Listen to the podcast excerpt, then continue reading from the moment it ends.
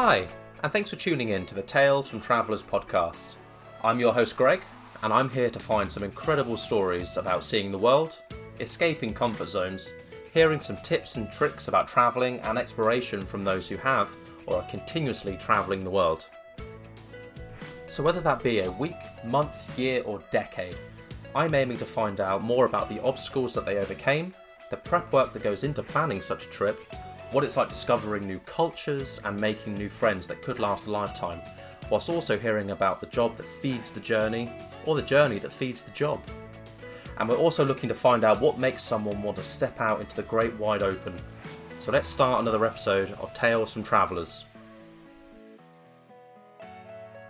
Today I'm joined by an old friend and old colleague who actually came out with me in my first, or probably my only China Chinese adventure, um, Joel Harrison. So, Joel, please tell me who you are, but more importantly, where are you right now? How are we doing? Uh, I'm Joel. I'm 31 years old. Been in China since I was, I think I was about 27 when we first came out, Greg. About 27. Yeah. Came out sounds weird to me here. It sounds like we've we've gone into some home, uh, not homophobic, some homosexual relationship, and we're talking about a coming out party. But well, we, you know, I was living on top of you for a year, so you literally were a floor above me. Love that. Uh, yeah, I'm, I'm 31 years old. I think we came out to China. I was 27, I think, around there. So it's been a good four, maybe 26 actually. Yeah, I think you were 26. Yeah, yeah, five years. But I've not, I've not been. Out. It's just, it's. Do you know when people talk about the traveller's bug? Yeah. The expat, expats. It's like a related to it. You know, it's very close. I think it's when you get into it, it's a little bit addicting and it's quite hard to leave. Yeah, I mean, you you found it quite interesting. I mean, we'll, we'll, we'll come into it more, but you've had the kind of the luck of the draw of being in China, both pre-COVID, during COVID, and post-COVID. Can't, or, don't think we know, can say post-COVID yet. yeah, well, for, almost in the UK for me, it's a post-COVID life, but for you, unfortunately, you're you, are you are just post-lockdown. Yeah. Again. I mean, it's it's literally right in the mix of COVID right now. Here, here's like yeah. COVID's just it's it's like UK three years ago. I think three years ago, two years ago, something like that. Two, two maybe. Two years when we, when we were in our prime. Yeah, I say prime. That's a good thing. But let's not dive too much into the kind of the um the, the, the misery of COVID because I'm sure there'll be plenty of that. No, that's a podcast on its own, there, Greg. I'm sure. Yeah, that's been done to death by now. But let's talk more about you because that's fantastic. So oh. you're, you're, you're in China, but what I would like to know is how did China end up on your plan? Was it always a plan?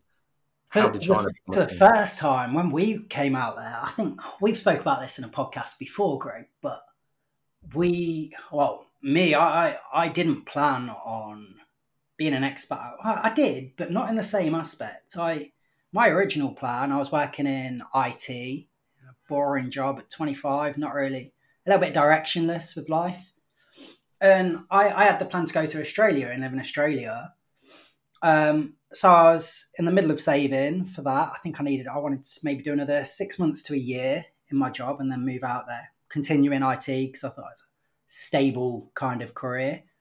And so then uh, I wanted a pay rise and um, asked, so I thought, ah, how's the best way to go about it to my boss? So looked and applied for a few of the jobs. I just wanted to show my boss here, like I've been offered this amount of money. Can you match it? I'll stay. I was happy where I was. And then yeah, I got a, a random cold call. Um, someone had scouted my profile and asked if I wanted a job in China. And I don't know how similar of an experience you had to this, Greg, but I was like, it seemed very suspect, you know? Yeah especially because there was they was offering money that wasn't amazing, but when you considered it to the price of living and the potential of saving, it was like it was a really lucrative offer because they offered you housing with it, and yeah, yeah. almost everything. The only thing you had to really pay for was the things you want to do in your own free time. But... Yeah, basically, and yeah, like the the salary was more than enough to for you to be able to do that. Um, did you did you ever have any issues with? Is this a real offer? Or is this like a African prince trying to help you with their bank account? yeah, one of those fun little Gmails. But yeah, for me, I, I, I tend to overthink everything, and I generally thought if I sign up to this, someone's going to take my kidneys. Yeah. But no, it was exactly the same. I had a random call. I think someone scouted me through LinkedIn or probably on Reed, where my CV was at the time, and um, it was a yeah, all right, sure. Well, let's let's see where this goes. There's no harm in having a phone call, and then it probably the same thing with you. You have that informal chat, and then it turned into a um like a, a, a speaking test. And then you did, you did a speaking test. I'm not sure if I did. I mean, I can't remember it very well. What was a speaking test? So they got you to pull out the sentences, like, and you basically had to pull out which ones were verbs, adverbs, nouns, pronouns. Oh, yeah, I did have to do that as well. Yeah, I did. I I was panicked at that part because English, even even now, English is not one of my best subjects. Even though I'm an English teacher and have been for how long, and just categorizing words like that, man, the stress. Yeah, especially when you're put on the spot. And I thought, yeah. because I remember doing it in the because we went out in September of 2017, maybe, and I was doing that phone call, doing the test in July, so the, the, few months earlier, and you know England, as anything, has got horrible summers of about thirty degrees. You know, it doesn't sound like much, but mm. when, when, that's all you know. I was sat in my car like a dog in a supermarket car park, sweating, trying to get my brain to process these words, whilst I was like hiding, doing the interview. Do you know um, what? Like reflecting on it now, and knowing what I know now, but I didn't know then. I honestly don't think people can fail that test. I think they do that test to make it seem more legitimate. But actually, because because now we know basically what people look for to get people out in from the UK or other English speaking countries into China, and it is literally degree, and then some places want two years teaching experience. Most don't really care, but they say they do. But I think that that that was just a ploy to make them seem more legitimate the the test. Yeah. I mean, I can't remember the name of the of the agency that Cosmos found, but I think we were their first load of client, of, I suppose, clients or mm-hmm. recruits, because I think later on in the year we obviously did that promo video for them, and they've got, you know, I did a research, and they got no presence, they got no recruitment. It's almost I bet you can even find them, right? No, nah, I mean, the, I think the only evidence of it is the video that I uploaded onto my YouTube. but it was, um, yeah, I I think when we were speaking to Tong, I believe, yeah, and she was basically, and we just wanted people who sounded English. Yeah, yeah, it's very, and, very much about the, and really, actually, they did pretty well. If if I think about the people that I worked with first year, and then all the people that I've worked with since, they could have got a lot worse. They could have had a lot worse teachers out there in first year. I mean, inexperienced, sure, nobody really knew what they were doing or how to teach properly, eh, fresh off a TEFL, you know. But yeah. but in terms of like they were everyone was enthusiastic, they were trying, they turn up for work. Like they could have got way worse people, to be honest. They did they did submit right with the screening at least. No, I mean, I, I still remember because in the contract they had the probationary period. Was it the first month or two? And I remember we were all absolutely bricking it. Yeah. Thinking, oh no, if we fail, I've got to pay to fly home. What the hell am I going to do? And it was literally a case of, I think, yeah, no, you guys passed. I think with the probation period as well. So in the the offer that they that they give for you to be going out there, they, they offer flight flights paid, um, yeah. as well as like there's, some other bonus I think in there as well, right? There was a little bonus at the start, just a little, you know, like yeah. grease the pot. I, I can't remember what the other thing was, but there, there was something else and um, if you didn't pass that probation, you didn't get your flight, and you didn't get the, the whatever the bonus was, a sign-on bonus or, or whatever it was. And so yeah. that was a big one because all of us were like, well, they could just say you don't pass the probation, and then you fuck, you've got to pay for your flight out there and back.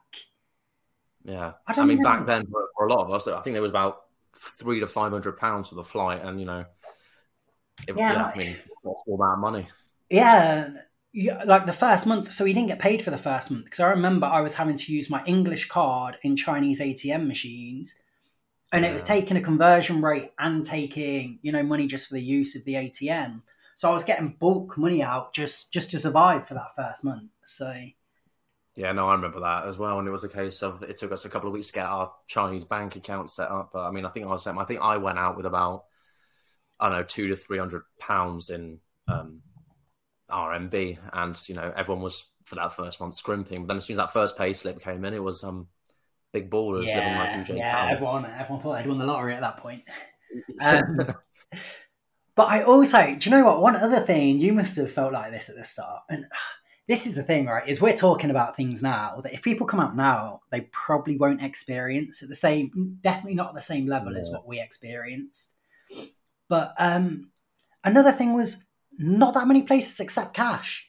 Can you remember? No. Can you remember how many people were trying to coax us into paying with our phone? Like they, it was like cash was the last option, and it was a fucking hassle for us to pay in cash. Yeah.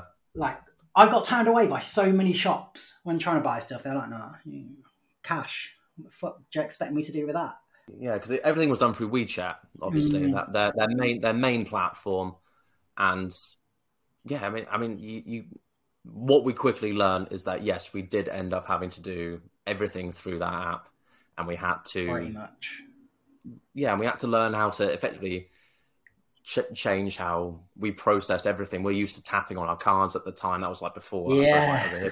Google Pay and Apple Pay was the thing, but everything, your bank account, your shopping, your chat, your communication, all done through WeChat.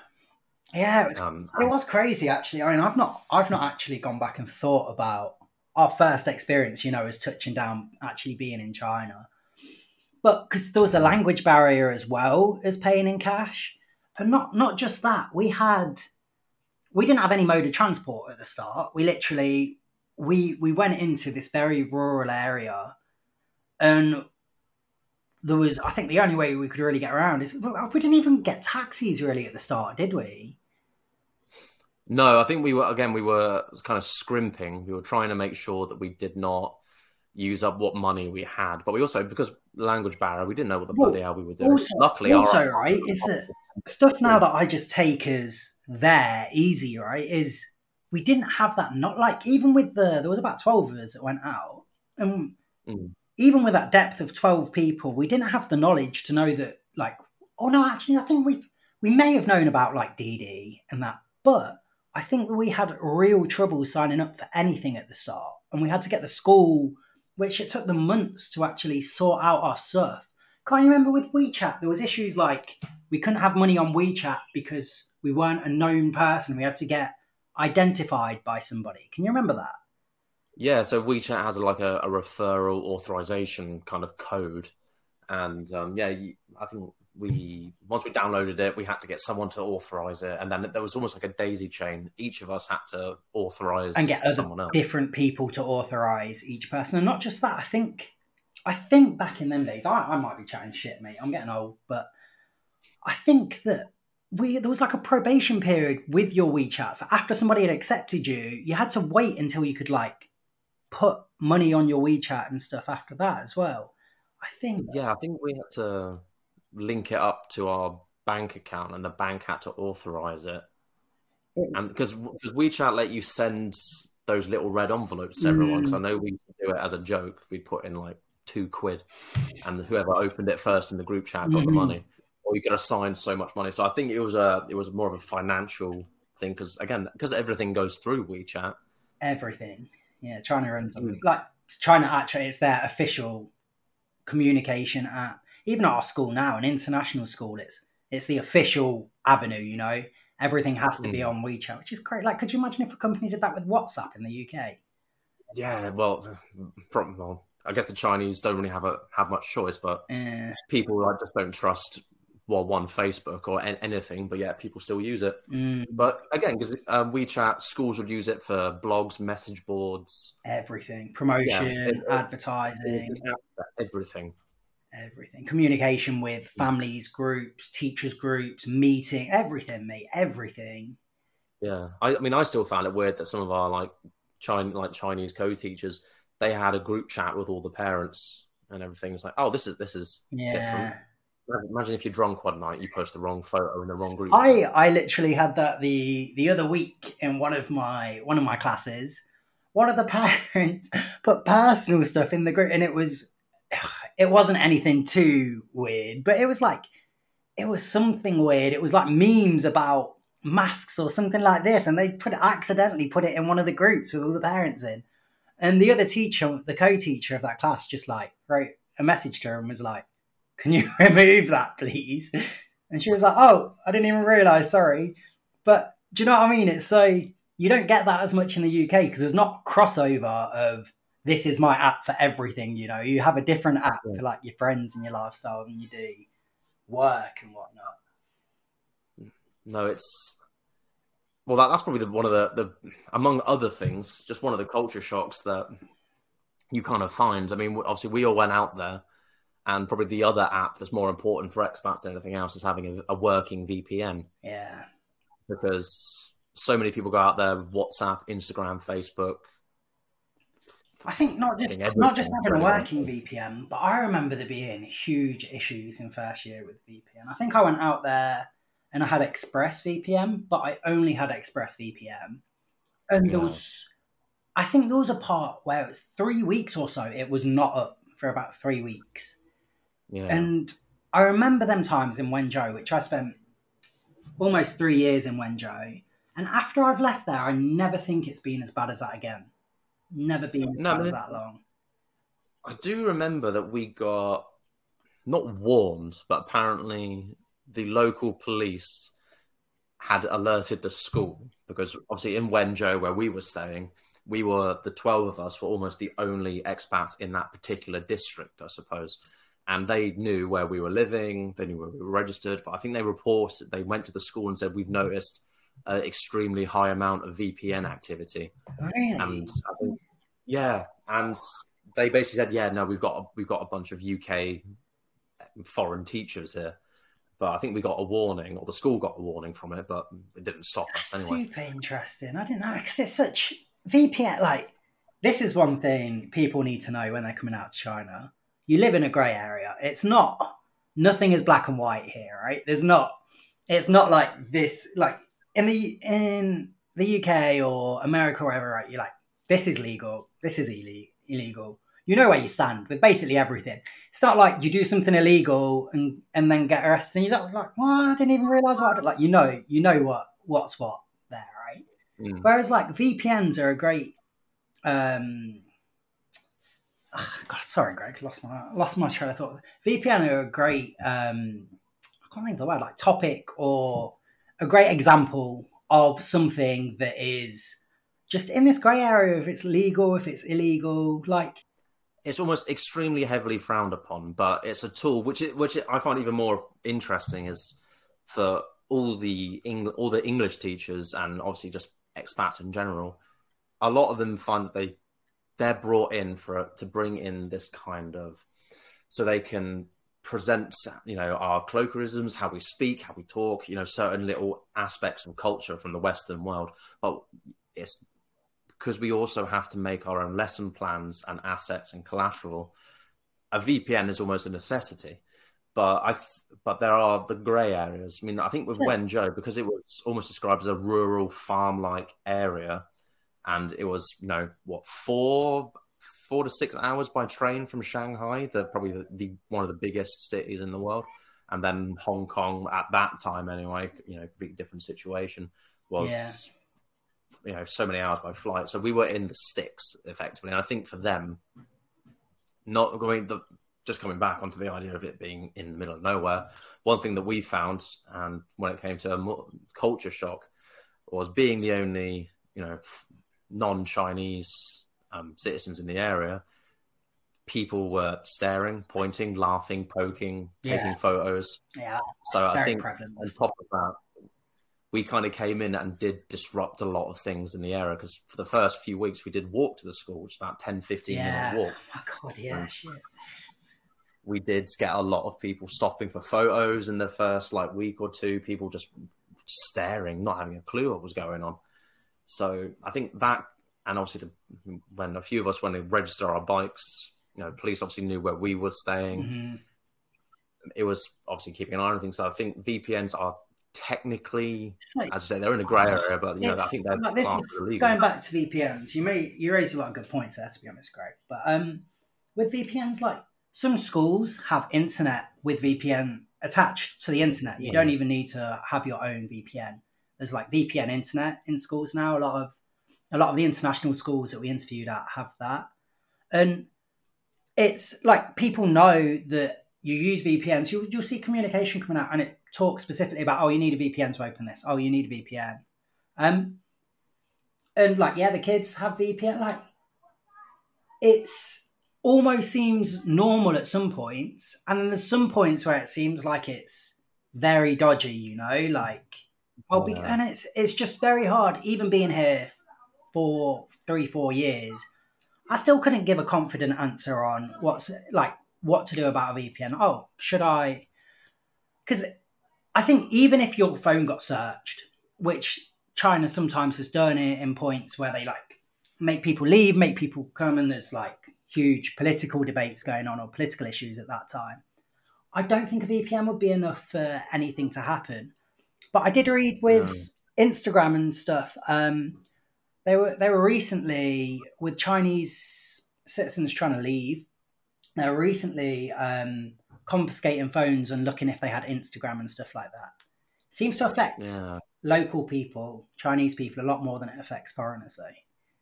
No, I think so. I think as well because that it they they obviously have a very strict kind of government, obviously, um, communist country, but you've got um, they they want to restrict the amount of kind of outside influence and almost other country influence. I mean, a good example, just to get an idea on it, is how strict the um, the Chinese film association is and how they ban certain films. They'll let certain films in, or they almost insist that certain films make huge edits. Like they don't, you know, they don't want um, films that show like a gay kiss. They don't want to. I think the last Spider-Man film, you know, was banned in China only because the final act of it was involving the Statue of Liberty, and they said, you know, it's too much of an American symbol, so they want the whole thing changed. Obviously, they said, "No, nah, we can't change that whole part of the film," and I think you know it, it, it happens, and there's it's very much a country where they want to well, I want to say control, but I think, in, I think with this, there's, there's definitely a lot of censorship here. And there's also, though, mm. a lot more agendas, a lot more going on than just this and that. Even with that that scene that you're talking about there, like, I think there's more of a script to it than just it's too American. I think there's definitely other stuff going on here, and, and there's there's stuff that probably people that are very interested in that probably have a better idea as to why that happens than someone like me.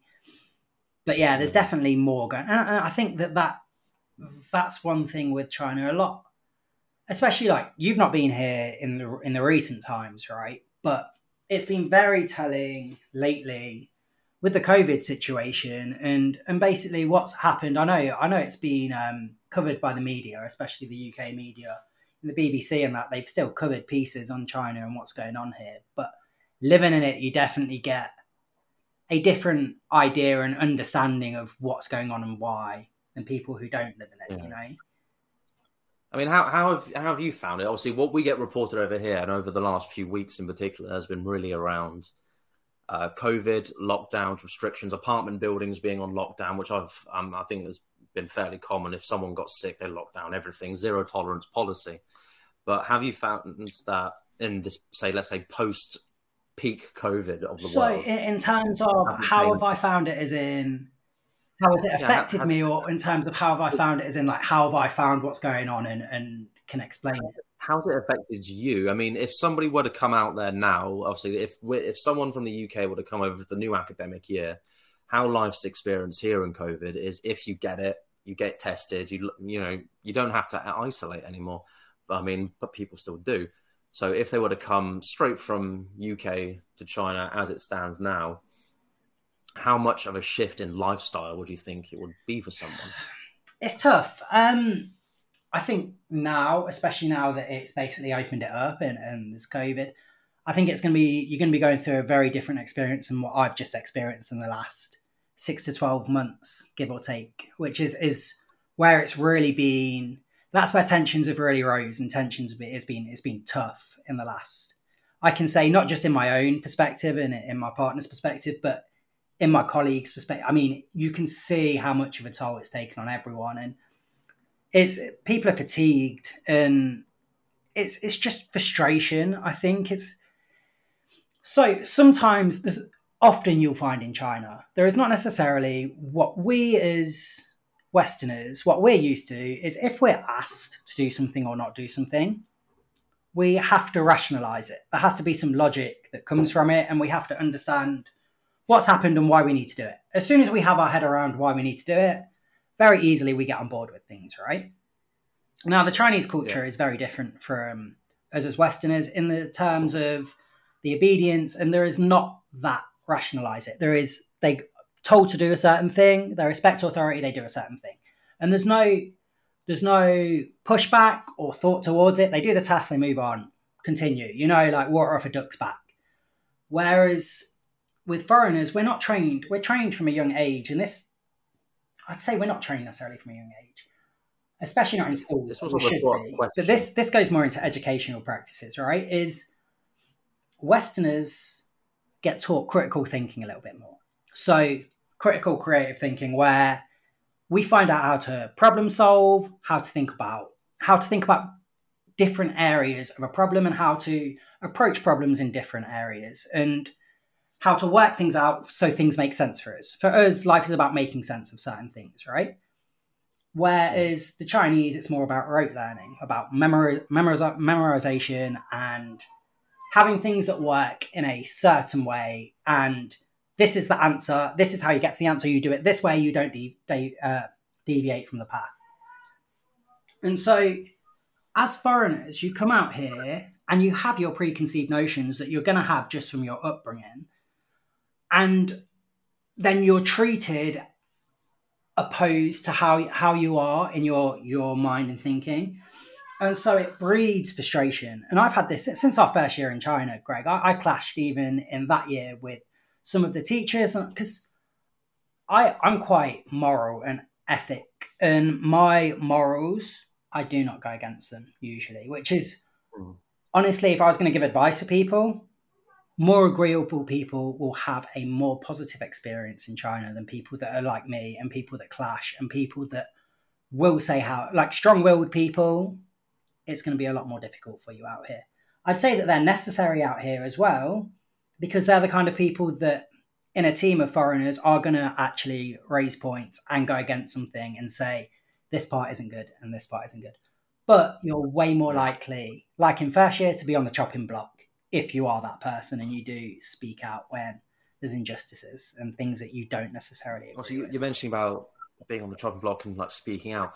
But since your first year there do you think knowing your experience and what you had in the first year has that shifted how you are teaching now and how you engage with other staff, or do you still stick with who you are, but you found the schools are more accepting that you've moved into? I think that area I've always, I think every year, it's coming up to New Year's again now, right? And I think I remember a few New Years back, that was like my resolution is that I need to just relax a little bit more and just be okay with stuff. But actually, you know, like zebra can't change its stripes. I can't, I can't fundamentally take that part out of me. That is how I am. I just when there's something that goes wrong, I can't help it. I'm just, and I think one of the things that's changed is that in this school that I'm at at the moment, I think they understand how I am, and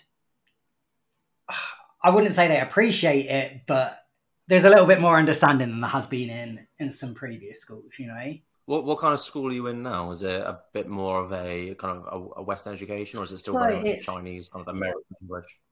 it's you want honesty here. It's a international school in the sense if they want to be an international internationally minded school, right? Um, they don't right. teach every subject in English, so they're not technically an international school. And they're an IB school.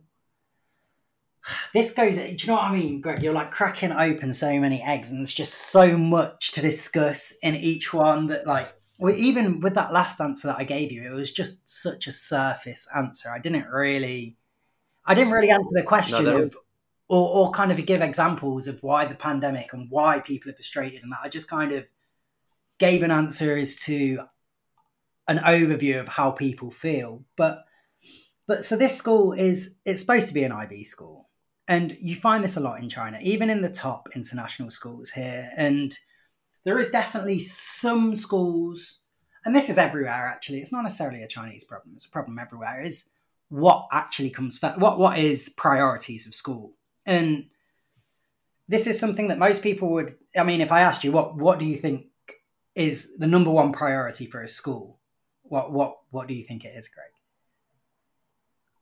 Um, it's good the the welfare and, and, kind of cerebral growth of their children. Right. So you think yes, it's something to do with children's growth or education, and it's not, unfortunately. And I think if people are coming out here with the intention of being a teacher, they need to realise from the get go that is not that's I, no matter where you go, not just China, this everywhere, but schools are businesses nowadays, and unfortunately, money and it's the growth of the economy of the school that is at the forefront of any school. You know, mm-hmm. like children's children's growth is a byproduct because that may help with the growth of the Market. economy. Yeah, yeah, the growth of the school's money and profits margins, right? But you need to realize that that one is the top one, and actually, a very an approach that a lot of schools go here, and I'm not going to name schools specifically, is you don't actually need to have educational growth or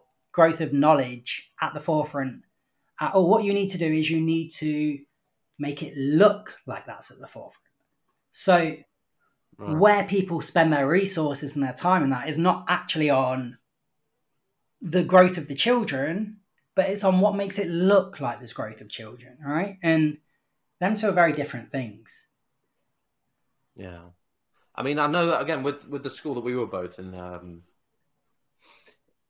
it was similar, but I, I think with us in particular, it was they were leaning on us as the Westerners as a marketing. Tool. I mean, yeah, you said it. You said and, it earlier. You said about how they just wanted people that could sound English. They sound English. They look yeah. English. They you know look good in the photos, and you know they kind of march them out. And um, I remember speaking to some of my my co-teachers about it, and again, they were quite passionate about teaching. That you know, uh, being a teacher in China is a very respected yeah, yeah, job, and um, I think there was. I don't know how to describe it. Certain teachers were there for teaching, and they wanted to move things forwards into a much more modern, and in a way, maybe because they were English teachers as well, they wanted to have it be similar to a Western educational system and you could tell the passion was there. There were some teachers. I mean, there were there were some English teachers who could barely speak English, but yet they were teaching it. But it was almost a tool for the suits, let's just say, at the top of the school to push out that one, we have foreign teachers, we do teach English, and this is a way because I think Wenzhou again a very business business heavy town. There was a lot of opportunity for growth with wealthy parents, and also you bring in opportunities to branch out worldwide especially with China being like a, a global financial powerhouse of the world, it opens up much more, many more doors. So, with your school, do you think that's similar? Do you think there is, from say your point of view, being a, a, a Western teacher, that how the school present themselves and the school and the the system to you is like, listen, make us look good. That's all you're here for. But then I suppose behind closed doors to the Chinese teachers who are there, you think they're more like, listen, numbers have to be high. You have to see A grades, for example. Mm. Do you think there's that crossover? I, I think I think that that happens to a degree in any school in China and probably probably to outside, but I can't speak as much on outside of China as I can inside China. But I'd say that my school there's there's parts where at the start of your question there I was like yeah 100% but then when you said about how performance is measured between international and local teachers. I think our school blurs blurs that line a lot more. I, I still get I, I have so our school has a system where a lot of international schools you go to or, or schools in general in China, um, you have a co-teacher where either you teach the lessons together, you divide the lessons where one does one, then one does the other, but there is some kind of cooperation between you and a you and a co-teacher. But um, at our school, we have three teachers in each grade that have their class, and it is just their class. So I, I'm responsible for teaching a grade eight class English, and I am the only English teacher of them. They see no other teachers for English. Whereas most schools you go to, yeah. they will have another teacher who also teaches them English as well. Um, so no, I'm like in terms of measured progress in that. Yeah, I, I obviously I'm still held to the same as the Chinese teachers, and maybe even held higher on that as these are. It's called an A plus curriculum, so it's the top students, top English students of each grade, and it's a three top English classes of each one. So they're very much result driven in in that aspect of them. You know, it's, it's, I mean that that kind of opens up a whole new topic. But if I can just backtrack slightly before we go down that road, um, one of the reasons I'd say that this is important, what me and Greg are, are touching on right now, is especially for new teachers. I'm just trying to think advice that I could give that will help people that are contemplating coming out here and, and things that I think that would really help them that I wish I knew back when we started, Greg. And one of the things is you'll you'll come across a plethora of different kind of individuals that come out here to teach, right? And um, one thing that you need to need to uh, kind of wrap your head around, especially if you're somebody that is thinking more of a career than thinking of someone who is doing it as a stopgap, which either way is fine. There's, there's nothing wrong with doing it either way, right? You don't need to be at to be out here and feel as if you're going to be the next the teacher that's going to change the world. You don't have to come out here with that perception. You can come out here as just I want to mm. experience China. I don't really care about teaching, but it's a avenue that I can go down and then I can go travel and, and see China, and then I can leave in a couple of years and focus on some other area. Um, but if you are in, in that latter, the first category of um, somebody who's coming out here and they want to be an accomplished teacher and they want to actually teach, it's very easy to feel, especially like uh, what Greg said earlier on, that there's a lot more emphasis on the, the local teachers. And you, you may find this in different areas, like different schools, different places. You may you may not always find it, but I'd say it's it's there to some degree. Is you are like a novelty teacher. Your your teaching doesn't matter as much, right? Like like Greg said earlier on about they just wanted someone to, that sounds English. So it's it's hard to to feel fulfillment sometimes if you feel as if you're a novelty teacher. And that can be a wall to get past, you know? That's one thing that I've had to fight quite hard to get past the, the feeling of being a novelty teacher. Do you still feel like one? When was that moment where you realised you weren't a novelty teacher anymore? it's tough. It is definitely a tough thing to, to work out. And I don't know if it ever goes. I mean, I, I questioned it recently, you know, like, does what I do actually matter? Does the school? And this is me now, like, I'm on the other side of it. I'm not I'm not at the point of starting out and being being a new teacher. We definitely were novelty teachers at the start. There was no two questions about it. Oh, yeah. Um, and that's what I mean. Like we were enthusiastic and we cared. I said this at the start. Like they got out a good bunch of, of people, really, but it didn't matter. The school didn't care how efficient we were at teaching. They wanted us for the fact that we sounded English. They weren't there thinking this will help develop these students because that's not what it was about. It was about how they could get more students through the gates and more money off the parents of the students. But so now it's, it's different, right? Because now I'm the head of a curriculum, so I design all the content that we we teach, um, and head of a team, so I have other people that I, I work with, and I get to look and see what they do as teachers and try and help develop them as teachers. And you know, I'm like I'm studying for a PGCE. I'm doing a lot of things that actual teachers do nowadays. You know, I have experience. I understand what I'm doing and why I'm doing it. I've done teaching courses. And still, there's part of me with all of that that feels like maybe what I do here doesn't matter that much. Like it's still very hard to. How do you answer that question? I suppose when you know that that is kind of rooted in the educational culture of China for foreigners.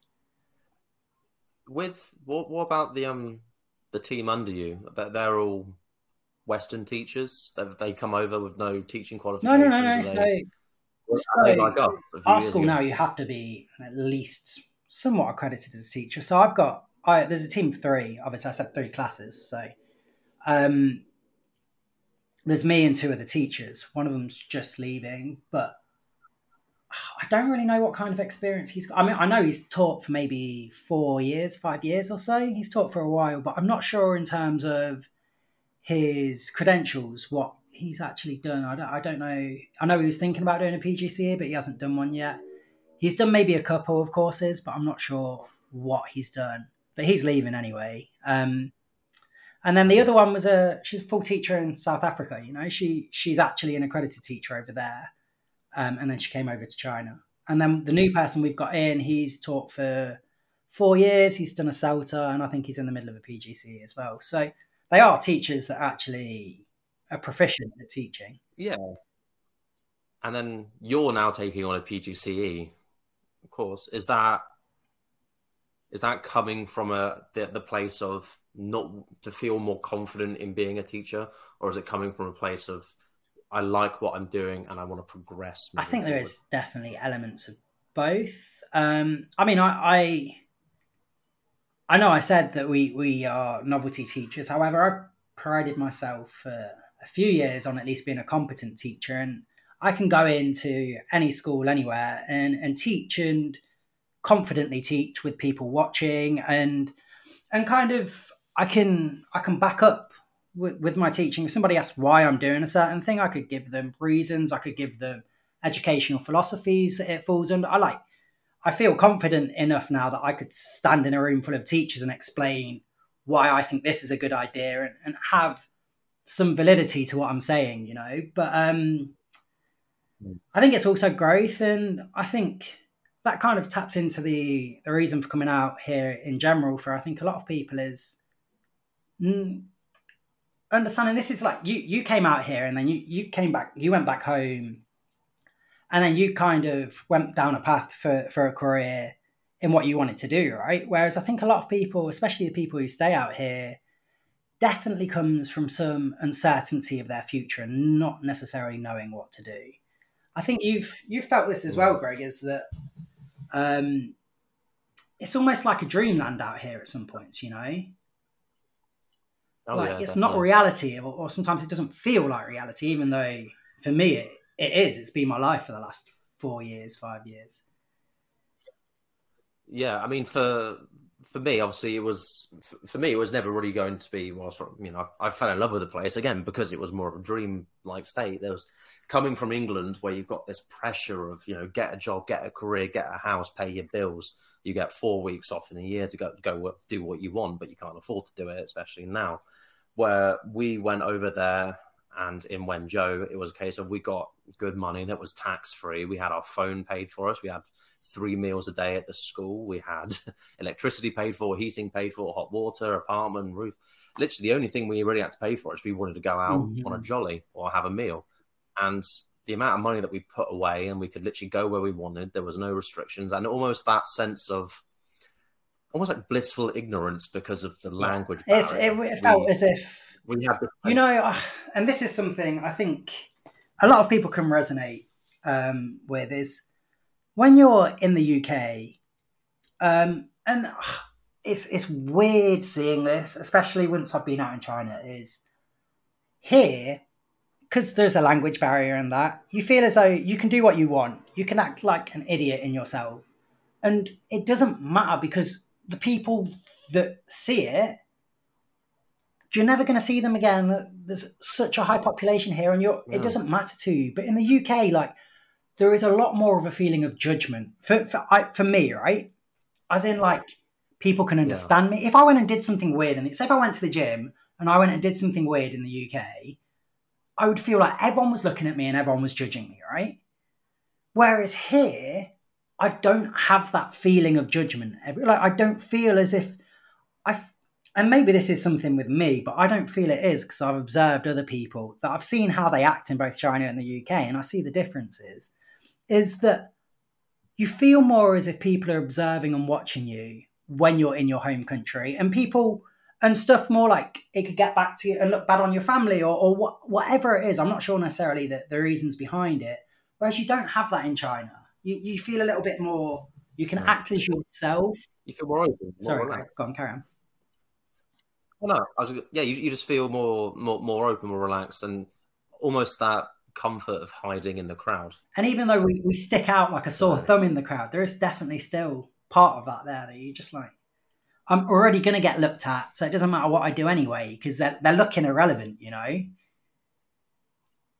yeah, it's it's a, a bizarre feeling, but there's definitely some of that in China as well, and I think I think the thing is is from what you were saying earlier, I think there's definitely it's definitely changed a lot from my first year when it, when we were out here in our first year. Now for me, that felt as if it was like university 2.0, you know, like where you kind of get into freshers and you're there and you, you're free and you can do it. Like the start of China felt like that, whereas now it doesn't feel like that as much. It feels feels more like. Does it feel more like? Say again. Sorry. Does it feel? Does it feel more like home? No, not home. Definitely doesn't feel like home.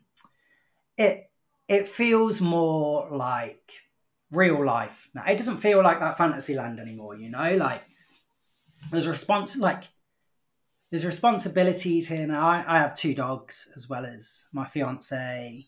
And now it's it is it's like life, but not just that in terms of my job now is challenging, difficult, time consuming and serious. Whereas in our first year there, as you said, it was novelty teachers. Like you'd go in and you'd make a lesson, and yeah, you'd teach the lesson, but it felt more like it was almost like a holiday. Whereas now it feels like this is life. You know, like now I've got mm. my course going on and work going on, and I've got things to do and people to help. And like, if I let go of any of that, like it, it's just life's very busy and, and quick now, and there's a lot of people relying on me to do certain things.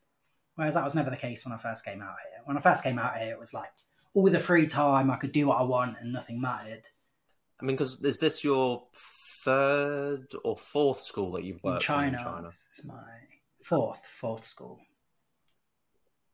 Yeah, and I suppose kind of over that time, all these different schools in the different districts as well.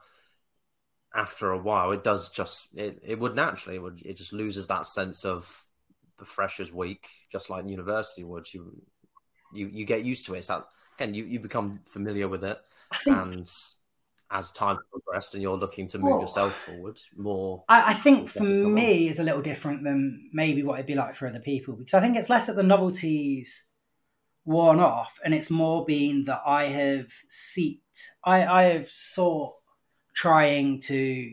I think I think we kind of spoke about it earlier where we said about being novelty teachers, and that's something that never sat well with me. And so I've always tried to mm. find mm. the next thing, the next thing to make me feel as if what I'm doing makes a difference here and that there's fulfillment and that there's that yeah that I'm actually helping these students and actually progressing them and, and you know maybe setting them up for a better life which is for me important but it's not uh, necessary out here, right? There is you the, the the kind of lifestyle we had in our, our first year, where it didn't really matter, and you you don't feel the stress. That's entirely possible to to find a place like that and stay there, and people do that. It's I think for me it was more my character of I want to feel important, and no, I don't know if important's the right word, but I'm making a difference. You want to feel like you're yeah validated, maybe where after those kind of initial months of realizing, you know, again, you know, that kind of novelty teacher and like the, the novelty foreigner, did it did it cross your mind then that you know being an expat was going to be a long term commitment, or you? Because it's it's quite interesting talking about this. You wanted to break this kind of bond of being the novelty teacher that we kind of were in Wenzhou, and now you're planning curriculums, you're managing a team, you're, you're, you're you sound extremely passionate about you know making sure these children kind of have a, a bit more of an education or a bit more of a sense of freedom and that kind of you know that thought process and developing themselves. So, it, was it a plan to be long term and thinking I think, that's what you wanted? Not necessarily in China. I I tried and failed to get out of here for good at, at one point, and it somehow somehow managed to claw me back in. But I think in terms of I've I've never really had high aspirations to live in the UK, and we we kind of touched on this before we started the podcast about how I think people people's own experiences, especially when they're younger or during school or whenever it is, kind of shape where they'll go to in the future. You know, people that have happier and more fulfilling upbringings are probably a lot more likely to try and stay closer by, whereas people that don't necessarily enjoy their upbringings and there's, there's maybe parts missing for them for one reason or another are probably a lot more likely to mm. to move further away let's say. And i think that i've, I've always came my, my, whole family is well my, my siblings at least are very much ambitious in terms of traveling and going out and going to different countries. Like all three of us have lived abroad. But i think for, for me it's more been not living for the experience of abroad, but actually trying to find somewhere that I feel more satisfied with life. I don't really like living in the UK. There's there's problems with living everywhere. There's definitely problems with living here, and there's there's ups and downs to it. But for me, living in in the UK is just something that I wouldn't want to do. I see. I, commitment scared me there, which I think is half of what brought me out here in the first place, you know? I see mm. people just get into dead end jobs in a young age or get onto that ladder of trying to climb up and get promotions. And it's just never interested me that much, to be honest, in the UK. I see it just, I think I somehow associate that side with being depressed and living for the you know like living for the weekend and like their only escape is to go out and drink and I've always felt like there's, there's more to life than just that. Yeah, that whole mentality of yeah, work to live and it's just, work. And, and I, I think that you can you can still work to live, but I think just the people that are living, yeah, living for just going out and drink, living for that small release, and then they're back in it again. It's just quite a sad way to live. Yeah, just something that doesn't appeal, and it doesn't appeal to them. And that's why that so many people do do tend to leave, they go abroad. I mean, a lot of people, as you mentioned earlier, places like Australia, New Zealand, people, a lot of like go to Thailand, China. Um, even some go. I've got a few so going to Canada. My partner just going, just opened the door to come in the room, and then we both just made a panic face at each, and then she shut the door again. I can't. My dog's just staring through the window at the moment, but well, um, Sorry, mate. That's, my fault. But you, you, no, fine. That, that, that's the joys of life. But a, a, quick, a quick detour. We both know that you, um, obviously, when we were talking our first year, you, you know, you, you, you brought up that you had this huge sense of wanderlust. You, you like to travel. You, I mean, you had family that were in Bali. You went to Bali for some time. You, you always brought up Thailand as well, and I think for a lot of English people, Thailand does have this sense of again this kind of dreamlike escape. It's a mm. very lovely, beautiful tropical country with again a high expat community, especially from England, and the opportunities for teachers are there just as almost as much in abundance for the size of the country as it is in China. Unfortunately, you kind of went to Thailand as yep. COVID became a thing. Well, and I think it'll be great to dive more into this in a future podcast, but from COVID hitting you while it was in Thailand and having to come back to England, what was the um, what was the decision maker that said, you know what, no, I'm going to go back to China instead of going back and finishing off that Thailand that That's Thailand good question, experience? Greg. I don't think I've ever really given it that much thought before. Well, I, I, it's got quite a simplistic answer, and that's that's due to with with that I lost a lot of money in Thailand. I put put a deposit down on a on a apartment there, which wasn't cheap, and I'd just done a, a teaching course while I was over there, which I was having to pay for my living expenses as well as the course at the same time. So when it got to me actually getting into work there and starting to recoup, recuperate the losses, um, COVID had hit and school shut down, and the school that I just got a job at, which I always kind of wonder what would have been with that school because it was a trilingual school that spoke Thai, English, and Mandarin and the mm. school seemed lovely. Um, but yeah, it shut down as COVID happened, and then um, my girlfriend at the time Uh, she she was very panicked anyway in in life. She she well didn't have necessarily a calm mentality for traveling, and then with COVID, I think it just uh, ramped up her anxiety, and she decided she couldn't do it. So then we had to leave. I think I, I would have waited it out and stayed in Thailand if if it was my choice, solely my choice. But you know, it's not just about that. And then being back in the UK for eight months, and, and in that time, it was very hard to get work. I was doing some online teaching for Chinese students, but nothing else. And um, then an opportunity arose with one of the people that we went out uh, with in the first time we went out to China. And we both decided maybe we look back into getting to China because it was very hard to get work in the UK. And I was losing a lot of mm. money. And yeah, then we veered off into into going out there. And then he didn't even manage to get out because they closed the borders, I think, a week before he was supposed to fly. And I just made it. I made it by a few days. Um, but yeah, so I think I think part of it was the, the money, and this is one thing is that yeah, you can if you're going to be an expat, and it depends on what your skills are or your because the reason that teaching is quite lucrative is like me and Greg said, at least when us two were teachers, I'm not too sure now, but you could go and teach with relatively nothing other than a degree in an unrelated area. So there was quite a low bar to going out and being a teacher in, in abroad. You know, um, it was quite easy to actually get in and, and be a teacher. Whereas I think in other professions, I think you probably need more experience, more time to actually go in and do a specific mm. qualification in order to go in and be whatever out here. I think a few people that I know out here have transitioned from teachers into other areas, but usually they get a foothold either in in teaching or or they're already experienced or qualified in a different area.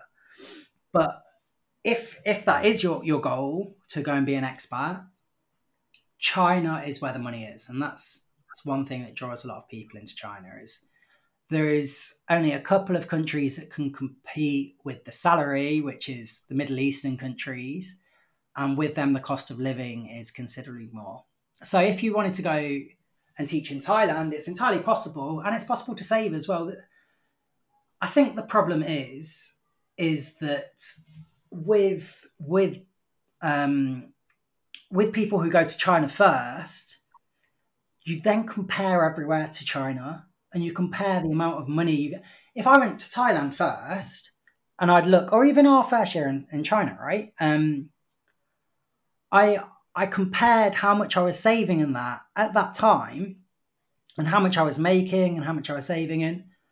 And then wherever I go after that, I compare it to that. So, like, if I went to Thailand or somewhere now, me, me and Ingrid are actually looking at going to uh, different countries. We, we are considering it in the next couple of years. And you're obviously comparing everything to what you're getting now. And it's just, it's quite a hard, it, it's a restrictive way of looking at things. Yeah. It's, it's it's what you get comfortable with. I mean, I think that's the same when anyone thinks about moving to a different city or like just changing job. You do think about what benefits am I getting, what pay am I getting, what's my commute time like, and obviously when you're because I mean, even before I left, I was looking at other opportunities. I think I was Japan, looking at places yeah, like South Korea, stupidly enough. Japan, and obviously their their requirements are significantly higher. Or again, a lot of it, like with Japan, there are, were opportunities, but it came down to yeah, you'd have to pay for your accommodation, pay for your food. You just get your like salary. It's like oh god, oh, I'm I quite enjoy not having mm. to pay a rent. and um, same in like South Korea. Then again, I was looking in Thailand, and I've got some family out there. It was a case of yeah, the, the pay is significantly lower because again, the country is not as you know financially well off as China, but you know, it, um, it's a thing, and you know, so we, we still know a few people who are out in China and they've moved on to other areas, other towns, and whenever I speak to them, it's a case of I'm earning two, three, four times as much as I was in Wenzhou, and it's it's crazy. But then again, it's where the demand is, and you know, China has always had a high expat especially for teachers. And I think one of the other ones is they, they do look for people in marketing as well, and IT, and even personal trainers. There are some like almost job roles you wouldn't expect to be mm. in such demand. But um, yeah, China, you you can't help but compare it because the cost of living and the way of living for a, for someone who comes from England, which at the moment has got quite a high cost associated with it to live here. Well, I think I think one thing that, that most people do is they compare. Basically, it's just it's it's all just about potential for saving, right? I think that that figure matters more than anything else. It doesn't matter about how much your salary is necessarily. It's just your potential for saving anywhere, and it it is problematic. I was just saying about how it it restricts on where you're going to actually seriously consider jobs because even even say if I went to Thailand and my potential for saving goes to six hundred pounds a month, let's say 500 600 pounds a month is my potential for saving now, realistically, six hundred pounds a month saved isn't that bad, really. I mean, I think that's probably overestimating it. It's probably around 250, 300 pounds a month, right? Still, that that amount to hmm. save isn't actually that bad. But you you compare it to here and you compare it to back home and, and how much you can save there.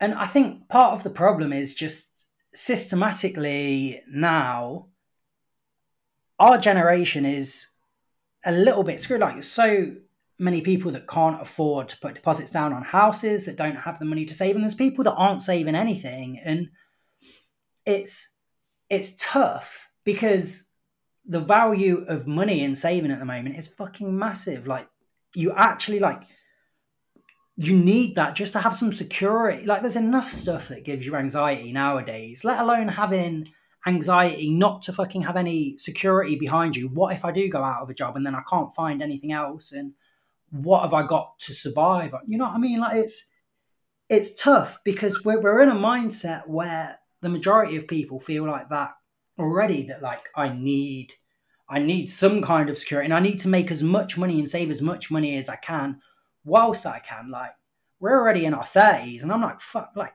I've already got to start thinking about retirement at 30. It's just, it's insane. And just, just how crazy it is, you know, like the pressure of, and that's what I mean. I, I, I can save an okay amount at the moment compared to like what I thought I'd be able to save when I was younger. Yeah, I'm still stressed about financial situations. And then that turns me off and, and makes me restrictive of where I would actually consider working because it's such an important thing for me now. It's just yeah, everyone in general, but it ties into that whole point of you know when you're in England, you're brought up, go to school, get your education, get a job, get this, do that, buy a house, raise kids, um, retire if you can, and um, you're supposed to live off your retirement pay yeah. until you pop your clogs. And you can't help but think about that, and it is scary when even when you move abroad to be an expat, and whether you're going there for long term or the short term, you relax. You can't help. I mean, I was doing the same thing. You can't help but even without thinking about it, think 5, 10, 20, 30 years in the future, like where am I going to be? And Such a destructive way of thinking as well to have to constantly put that much emphasis on your future. You know that you can't really be present. You know what I mean? You can't be present and in the moment when you, you constantly have that over your head and, and and not just that it's just going through life and doing the the standard things to you know getting married having kids it's this buying a house there's such pressure and it's so costly just to do the basics you know? You're not asking to go and live in a beautiful area and have a five room and five bedroom like just the basics nowadays is so expensive that it's everyone's kind of put in that box unless you were like one of the lucky few that was born into such privilege you don't have to worry about it. It's it's, it's tough it's it's something that people can't avoid and it's, it's, it can be one of those reasons that people i would not i don't want to say escape but that's why people do lean into you know what i want to travel. I want to You know, this this kind of brings me on to a, a really interesting thing I want to talk to you about, Greg. But we are. I'll tell you what. You think we're off topic now? I'm about to go. I'm about to go through the cornfield to the side rather than carrying on the road. Well, Okay. I'll tell you what I would like to do because um, I feel like we've got so much more to talk about. I would love to get you in for another episode um, because I feel like there are so many so rabbit holes that you and me can dive down and explore so and enjoy. And I also I want to start talking about a bit more of your kind of kind of time here. That the way you settled down. I want to talk a bit more about your PGCE. I want to talk about you know as much as we were just talking about how scary it is planning ahead. I want to talk about what you're feeling for the future, and I also want us to dive a little bit more into say let's just say you know the adventure side of things Definitely. and the fun I feel like come with it and there's so much to discuss we've we've not necessarily put the best foot forward for living in china i don't think we've looked that much at the positives or but I mean, that was the thing. I think again, it's a very British thing to do, where you you can't help but be kind of self-deprecating about everything and just think, you know what, yeah, and like like you say, you know, everything's shit but there are so many fun things, and I think that's what we'll have to do is dedicate the next episode to it. But that's where we can dive into things like obviously um, food, um, getting a bike, going to the yeah. gym, you know, just all these ridiculous things, and having not, you know, it's not often you'd think about effectively, you know, you wouldn't be able to do it here. You know, I think it happened a few times. Like you, you're in China, weekend away. Yeah, we've got Saturday, Sunday off. Screw it. Let's go, let's fly to Shanghai. Let's hop on the train to Hong Kong and it's like, yeah, back at work Monday. It's not like you casually, you know, yeah. so casually mention, you know what, fuck it, let's hop on to London for the weekend because now nah, I can't afford that. But um, these are the kind of things Honestly, I think yeah, would be great so, for us to so dive much, into more. So much to dive so, into in, in them areas, so much. Yeah, but I, I, think as almost as much of a um, not so much of a bright picture we paint. I think it's very, I think it's been very helpful because we've we've talked about, yeah, we, we, you, you and me went out there and we had no experience. Kind of made life. We we took it as we come. I think you and me were quite, you know, as it came, and we just approached everything as it was. You talk about your mentality and this, uh, you know, I want to say conflict, but the way that you would still cling on to how you would want to present yourself, even then as a you know novelty teacher, quote unquote. But we also talked about kind of saying up this life, this how life is in China now, and I think. oh yeah, we, have got I think, to talk I about think for one. One thing I'd like to just pass on while while we're uh, talking about mentalities and how it was is I think one thing that you need to do whenever if, if you want to be an expat is you need to first understand yourself as in what are the comforts that I need. And I'm not talking about like necessarily, you know, like a certain food item that you, you take out with you, but just build i think one thing that i've learned to do and that i do really well and, and it helps me thrive whenever i move or, or, go to another country is i know i have almost like an invisible tech, uh, tick list of things that i need to to feel like this place can be my home you know like um and, and figuring out it's, it's obviously going to be different for different people of, of what they need and what they need to be able to find in that area. It could be something as simple as a restaurant that you need of that reminds you of home, like an Indian restaurant or whatever it is that you know that you can get at home. It could be as something as yeah. finding a activity that you did at home, whether that's football, fishing, whatever it is, right? And and finding that. But I think having that kind of plan thought out before you leave really helps you to be able to direct because when you get there, so many new things get thrown at you. It can be difficult to organize your free time efficiently, right? But if you already have an idea of what it is you need to find to then be comfortable in that place, it can be the make or break for whether or not you go there and you have a positive experience and stay for a while to a negative experience where you leave after a little bit and decide that you can handle it. If I can remember correctly, I think some of yours were to start with MMA down the drain. to start with, and I remember you were quite quite a fan of Mexican food. Yeah, it was a good Mexican food here. Actually.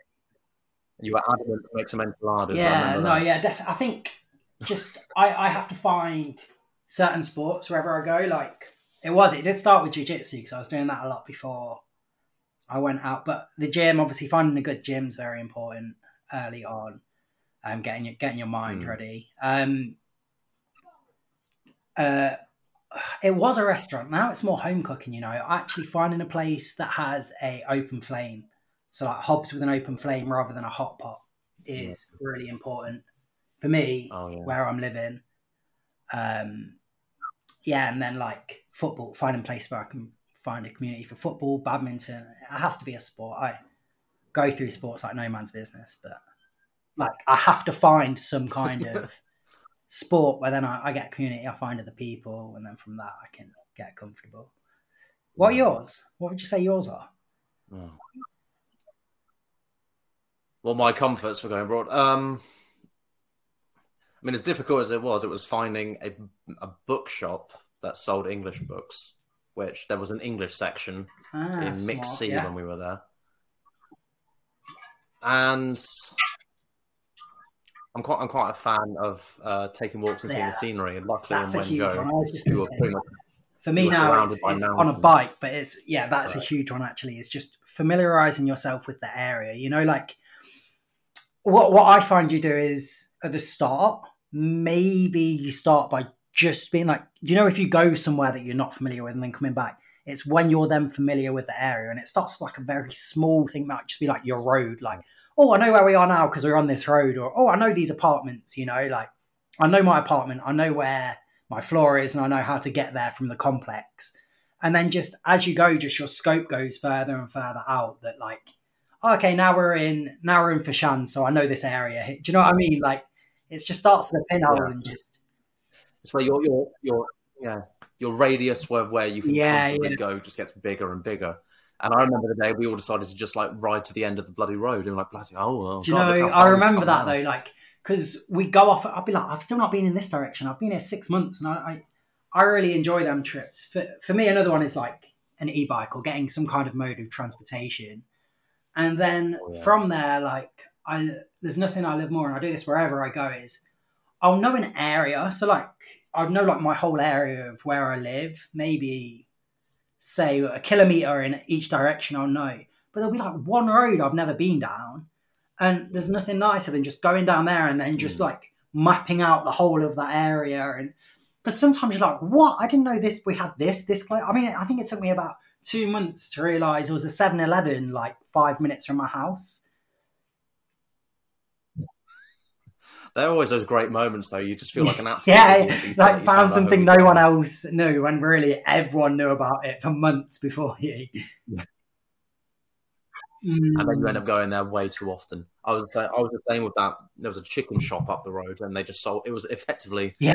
Wenzhou's version of KFC, and that became payday oh payday God, treat yeah. or the hangover treat or Bobby's Pizza.